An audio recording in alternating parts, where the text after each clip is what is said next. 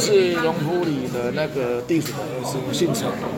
我四十九岁，我是做那个家电的家电的批发商。那你在龙湖里已经住多久了？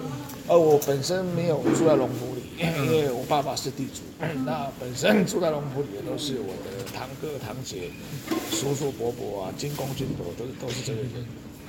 就是知道发生这个事情之后，然后就回来帮忙。对对对对，大概是这样，应该是这半年才知道。嗯，就新北市有这么多不公不义的事情。对。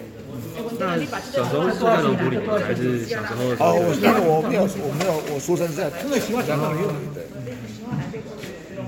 但是我们小时候会回来。哎，这个人小孩照照啊。哎，年节我们都会。谁来？谁来？谁来？那对于征收的议题的看法？议题，我们是一般的、一般的，我们的理念很简单，就支持节育，但是我们反对反对土地财团。啊，政府的建设我们都非常支持，我们的龙埔里的里民都很支持政府的建设，只是对于交通建设的取得有很多不公不义的事情，这是我们作为一个那个八代农民都住在这里，我们是最不能接受的地方。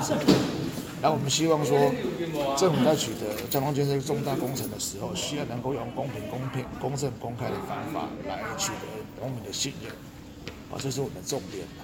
我们不是为了所谓的钱财什么的，就是希望说他们能够在取得交通重大建设用地之之的前提下，能够哦。合合情合理？合法啊来对待地主。